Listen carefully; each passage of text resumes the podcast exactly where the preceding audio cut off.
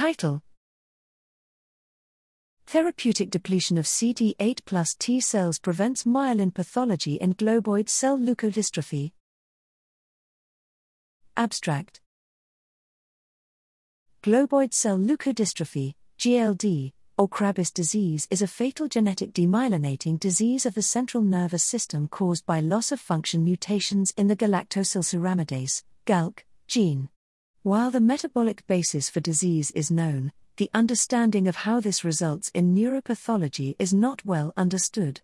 Herein we report that the rapid and protracted elevation of CD8 plus cytotoxic T lymphocytes occurs coincident with clinical disease in a mouse model of GLD administration of a function blocking antibody against CD8A effectively prevented disease onset, reduced morbidity and mortality, and prevented CNS demyelination in mice.